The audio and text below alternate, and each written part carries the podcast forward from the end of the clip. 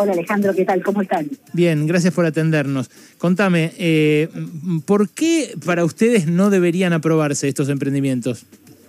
Para nosotros, por ejemplo, Costa Salguero y Punta Carrasco no deberían aprobarse porque van a hacer construcción sobre la costa y eso es un proyecto a todas luces anticonstitucional. Eh, debe ser todo parque público, esa es la idea. Eh, nos hace enojar bastante que el oficialismo diga, bueno, pero ahora hay otra cosa, ahora no se puede acceder. Y sí, claro, bueno, ahora no, pero lo que estamos intentando es recuperar eso como tierra pública para hacer un gran parque ribereño. Eso pasa con Costa Salero. Costa Urbana es también y aún más complejo porque eso es una tierra que ahora está en manos privadas.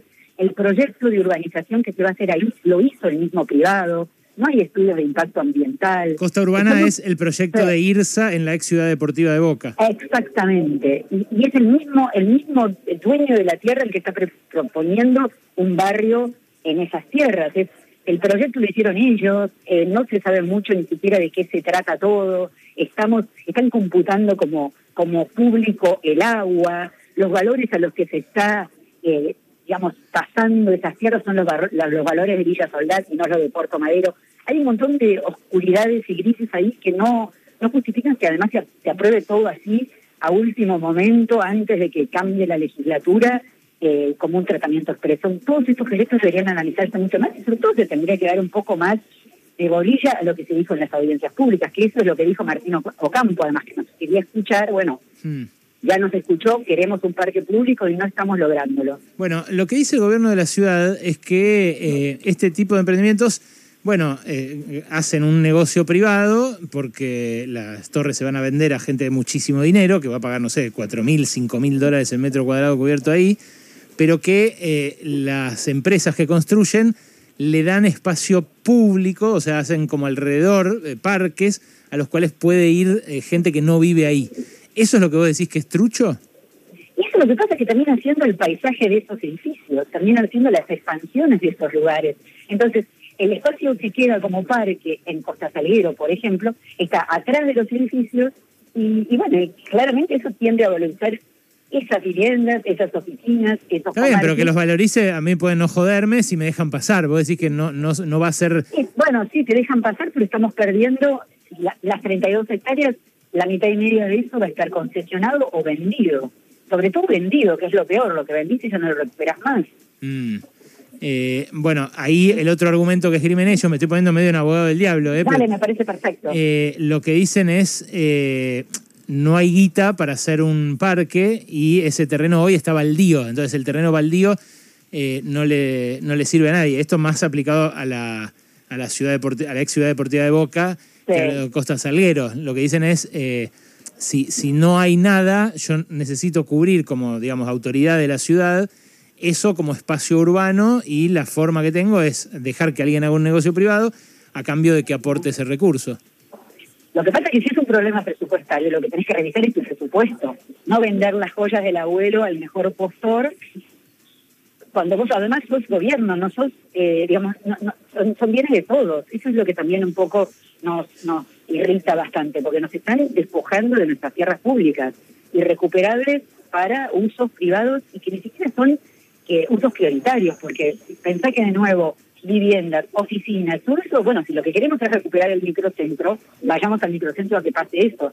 No, no destinemos tierras que deberían ser parques mm para dar eh, soluciones que no son que no son las que son necesarias en este momento en la ciudad. Ahora, vos que sos arquitecta, María José, eh, ¿sabés lo que vale un, eh, no sé, hacer una plaza, un parque o un, o no sé, un lugar verde lindo para que la gente pueda ir? Hay lugares que ni siquiera son, no sé, pienso en la en la costanera de, de San Isidro, ni siquiera te digo Vicente López, la de San Isidro, que es medio un, un terraplén y que no tiene más que eh, pasto y árboles, digamos. No creo que sea muy costoso hacer eso. Por supuesto, no es, no es costoso mantener un parque. Además, para la ciudad de Buenos Aires, yo no creo que eso sea un problema presupuestario, creo que es más bien una decisión política.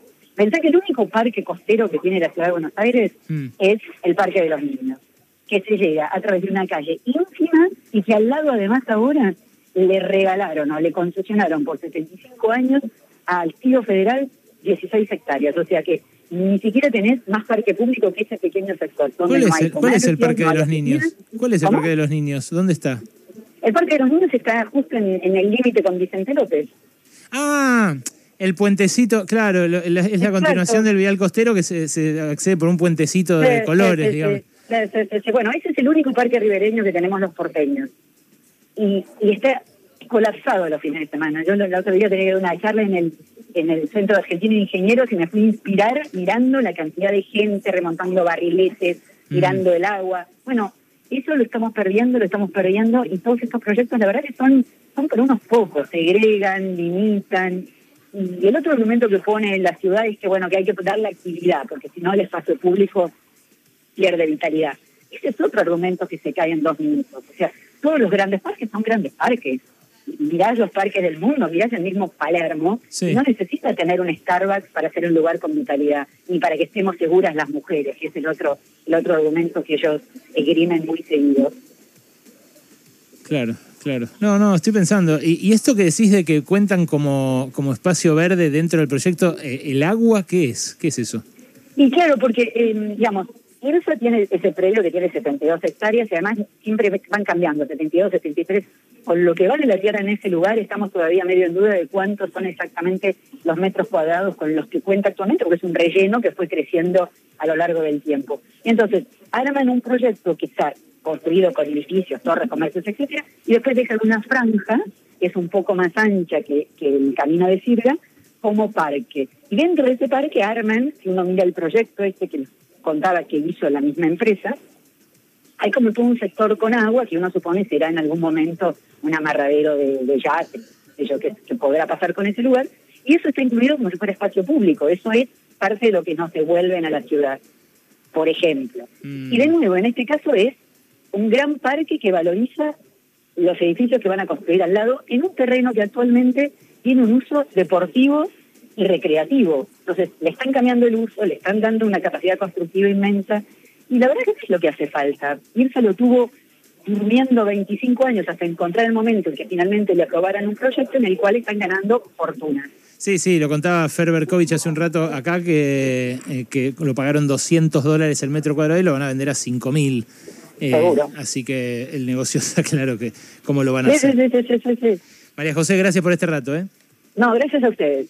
Muchos saludos. Un beso. María José Leverato, miembro referente del colectivo de arquitectas, una de las ONG que estuvo en las audiencias públicas eh, para oponerse a la cesión eh, a privados y la rezonificación de los lugares eh, costeros de la ciudad donde hoy quieren aprobar hacer torres de lujo.